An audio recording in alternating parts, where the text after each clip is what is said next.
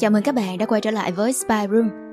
Và đây là bài viết Phải chăng sự tồn tại của em là sai lầm, tôi ghét bố của mình của tác giả Em không thật sự ổn đăng trên spyroom.com. Mình là Nguyễn Lê Minh Thi. Mời các bạn cùng lắng nghe bài viết này nhé.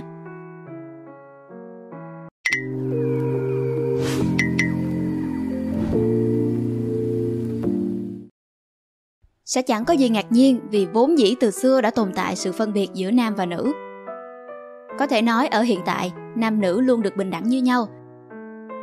Nhưng có lẽ trọng nam khinh nữ đã ăn sâu vào máu của rất nhiều người. Với một số người đàn ông, họ thực sự không để tâm tới việc con cái của mình là nam hay nữ, nhưng chính sự cổ hủ và áp lực từ phía gia đình, xã hội khiến cho họ bị ảnh hưởng rất nhiều. Vậy đã có ai nhận ra rằng nó sẽ ảnh hưởng như thế nào không? Bố tôi chính là một trong số đó và có lẽ sự xuất hiện của tôi trong hình hài một đứa con gái chính là sai lầm. Bố tôi là con cả trong nhà, nên hầu như tất cả mọi người bên nội tôi luôn mong muốn có một cháu trai để nối dõi tông đường. Nên khi mẹ mang thai tôi là một đứa con gái, tất nhiên không tránh khỏi việc bị khinh bỉ và chỉ trích. Vì không chịu được sức ép từ phía gia đình, bố đưa mẹ con tôi vào miền nam sẽ chẳng có gì nếu như bà nội không vào đây và bắt bố tôi ly hôn với mẹ. Bà còn nói những lời vô cùng nặng nề và dùng vũ lực.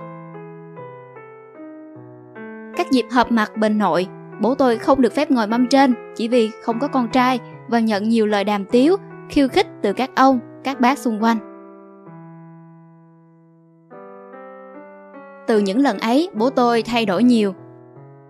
Ông thường nhậu nhẹt, xa vào bài bạc không thiết gì đến mẹ con tôi. Đến ngày mẹ đau và sắp sanh, bố cũng không về và nói rằng mẹ chỉ đang giả vờ. Lúc tôi hơn 4 tuổi, bố mẹ đã quyết định xây nhà. Đất đai có nhưng tiền xây nhà vẫn thiếu, mẹ phải chạy đi vay khắp nơi. Bố tôi cũng đi vay đấy, nhưng vay được tiền thì ông lại đi lấy tiền đánh bài thâu đêm suốt sáng. Nhà nội thuộc loại khá giả, nhưng không một ai giúp đỡ. Và đến giờ tôi cũng chả biết cách nào mà có được căn nhà này chỉ biết là rất lâu. Thời gian đó bố tôi là thợ hàng của một công ty dầu khí. Có thể nói gia đình tôi cũng đủ ăn đủ mặc. Nhưng bản tính bài bạc của bố dường như ngày một lớn. Ông chơi nhiều, có nhiều ngày chơi say mê đến nỗi không về. Tôi vẫn nhớ như in có một ngày bố tôi bỗng nhiên thu xếp đồ đạc rồi về quê. Bố bảo rằng có việc gấp, chắc là hơn một tuần sẽ rất bình thường nếu không phải tối hôm ấy có hai người đàn ông đến nhà với vẻ mặt khá dữ đòi gặp bố tôi. Đến lúc ấy, mẹ và cả tôi mới biết rằng bố đã nợ một khoản tiền lớn, không có cách nào nên trốn về quê. Một trong hai người đàn ông đó nói chuyện với mẹ xong thì tiến lại chỗ tôi, xoa đầu tôi và khen tôi học tốt. Bởi ông thấy trên tường treo rất nhiều bằng khen không phải chỉ mỗi hai người đàn ông đó, bố còn mượn tiền nhiều người khác, số tiền cả gốc lẫn lãi hơn 200 triệu. Số tiền ở thời điểm đó thật sự lớn, rất lớn. Mãi cho đến khi tôi học xong lớp 8, số tiền ấy mới được trả hết. Tôi ghét bố. Vì sao ư? Nhiều lý do. Đã rất nhiều người nói rằng vì bố là người có công sinh thành, dưỡng dục nên dù bố có làm gì thì con cũng không được ghét bố. Thôi thì mọi người cứ xem tôi là một đứa ích kỷ và hư đốn đi. Có thể nói tôi học khá tốt. Một phần vì mẹ luôn bắt buộc và hy vọng, một phần do cái tôi không muốn thua thiệt bất kỳ ai. Ngay từ nhỏ, mẹ đã đầu tư cho tôi mạng tiếng Anh. Lúc đầu thực sự tôi không hứng thú, nhưng dần về sau thì tôi khá thích và dành thời gian cho nó rất nhiều. Mặc dù học lực của tôi như thế, nhưng bố tôi chưa một lần nào công nhận điều ấy. Một số khách đến nhà hỏi tôi học hành như thế nào, mẹ tôi lúc nào cũng vui vẻ nói rằng học cũng được, không đến nổi.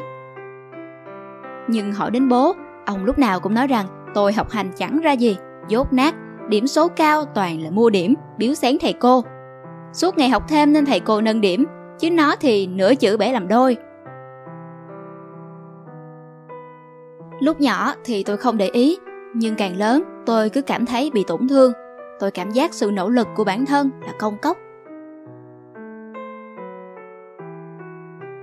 Như tôi đã nói ở trên thì tôi học môn tiếng anh cũng được nên có thời gian rảnh thì tôi làm thêm ở một trung tâm và làm gia sư riêng cho một hai bé nhỏ ở nhà. Mỗi tháng thì cũng có một số tiền nhất định. Mỗi lần như thế bố tôi lại bắt đầu nói rằng không có tao thì mày làm gì được ai hỏi thì bố lại nói như tôi, chỉ kiếm được dăm ba những đồng lẻ. Cho tôi ăn học, mà suốt ngày làm mấy việc không đâu, chỉ phí tiền. Nhiều lúc tôi ghen tị với mấy bạn đồng trang lứa. Mấy bạn đi đâu cũng được bà mẹ đưa đi đón về, còn tôi lúc nào cũng phải tự lập. Có lần trời mưa lớn, tôi học cách nhà xa hơn 3 cây số. Với mọi người đây là con số nhỏ thôi, nhưng mà đối với tôi nó xa lắm. Tôi nói bố chở tôi đi chứ đi xe đạp thì biết như thế nào? Bố tôi chỉ lạnh nhạt nằm bấm điện thoại nói là, tao không rảnh, mày đi được thì học, còn không thì nghỉ mẹ đi. Học hành gì? Loại mày lười nhát. Hôm ấy tôi vừa đi vừa khóc.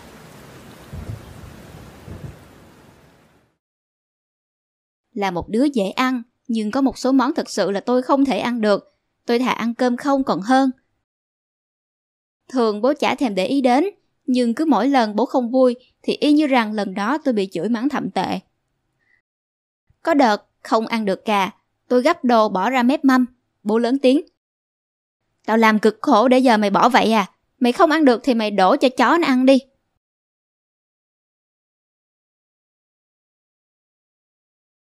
Gần đây nhất, bố mẹ bán đất ở ngoài quê. Một số ít thì mẹ tôi đã mua một mảnh đất khác ở trong đây còn lại thì phải đợi về quê ký giấy thì mới lấy được tôi học thêm online IELTS ở một trung tâm khá nổi, nên mẹ kêu với tôi sẽ nói lại với bố rút khoảng 50 triệu để đóng tiền học, cũng như chi tiêu cho gia đình đợt dịch này. Nhưng hôm đó khi tôi đang ngồi học trong phòng thì nghe tiếng bể đồ ở ngoài. Tôi chạy ra thì thấy bố đập bát và lao vào đánh mẹ. Tôi chạy lại ngăn thì bố cầm lấy vai tôi mà đẩy ra. Mỗi lần vậy, tôi lại chạy đến ngăn. Đến lúc tôi hét lớn lên và khóc thì hai người mới dừng lại. Bố kêu là để tiền đó lại mua xe, không có lấy bất cứ đồng nào ra cả. Cái loại con gái như nó học nhiều làm gì, sau này cũng lấy chồng, cho nó ăn học chỉ tổ lãng phí. Tao thà lấy tiền đó phá đi, cũng không để lại cho nó một đồng bạc nào. Đến trong mơ tôi vẫn còn bị ám ảnh rằng bị bố bóp cổ, đánh mắng. Hơn 2 giờ sáng mà nước mắt tôi lại tuôn hai hàng. Cái tính bài bạc đến giờ bố vẫn không bỏ, lại vay tiền ở ngoài. Một bác quen với bố nói với mẹ tôi rằng bố vay tiền nhiều lắm, nói mẹ tôi chú ý. Rồi cô tôi lại gửi tiền, nhưng lại gửi nhầm vào tài khoản của bố. Lúc mẹ tôi hỏi thì bố luôn miệng chối. Mãi đến lúc mẹ tôi đưa bằng chứng thì bố kêu lấy tiền trả nợ hết rồi. Mẹ lại nói đến chuyện học hành của tôi. Bố chả thèm quan tâm, nói nó học hành cái quái gì, học với trả hành dẹp hết. Bố tôi thà lấy mấy chục triệu để đánh bài, còn hơn là chi một ít cho tôi ăn học. Mỗi lần nhắc đến việc học của tôi, bố lại chửi. Tôi thật sự mệt mỏi với những sự việc ấy. Nhiều đêm, tôi nằm suy nghĩ, tại sao bố đối xử với tôi như thế? Tôi đã làm gì sai? Hay chỉ vì tôi là con gái, nên mới thế? Cứ suy nghĩ là tôi không ngủ được. Nước mắt cứ thế mà ướt đẫm cả gối. Tôi cũng từng nghĩ đến cái chết, Nhưng lại hối tiếc về những điều gian dở, Thương cho sự nỗ lực của mẹ và bản thân mình. Mẹ hỏi tôi về việc ly hôn. Tôi thương mẹ phải chịu đựng, Nên nói rằng, Mẹ tự quyết định, Mà hãy ly hôn nếu như quá mệt mỏi, Con sẽ luôn ủng hộ mẹ. Khi mẹ nói chuyện điện thoại tâm sự với người thân Mẹ nói rằng tôi trưởng thành, biết suy nghĩ, tôi mạnh mẽ lắm. Bản thân của tôi hay những người mà tôi từng an ủi cũng nhiều lần nói tôi mạnh mẽ. Nhưng không ai hiểu được sự tổn thương mà tôi phải chịu đựng. Dường như mọi người đã quên mất tôi cũng chỉ là một đứa con gái đang trong tuổi có nhiều thay đổi về tâm lý. Tôi cũng mệt và dễ bị tổn thương mà. Tôi chỉ cố tỏ ra mình không yếu đuối vì tôi sợ có người sẽ nắm được điểm yếu của mình. Mỗi lần tôi tâm sự với ai đó, tôi không mong nhận được những câu khen ngợi rằng em thật tâm lý, mạnh mẽ, biết trưởng thành, biết suy nghĩ. Đó không phải là điều tôi muốn. Tôi chỉ cần lúc đó có người ôm tôi thật chặt, an ủi và cảm thông cho những gì mà tôi phải chịu đựng mà thôi. Nhưng dường như không ai có thể nhìn thấy và cảm nhận được mong muốn ấy của mình. Thật sự chẳng biết khi nào tôi mới có thể gỡ bỏ đi lớp vỏ bọc, không suy nghĩ về những đau thương nữa. Phải tự nhủ sống thật tốt vì mình, vì những người luôn yêu thương mình và cả để chứng minh cho những người đã khinh thường vì mình là con gái.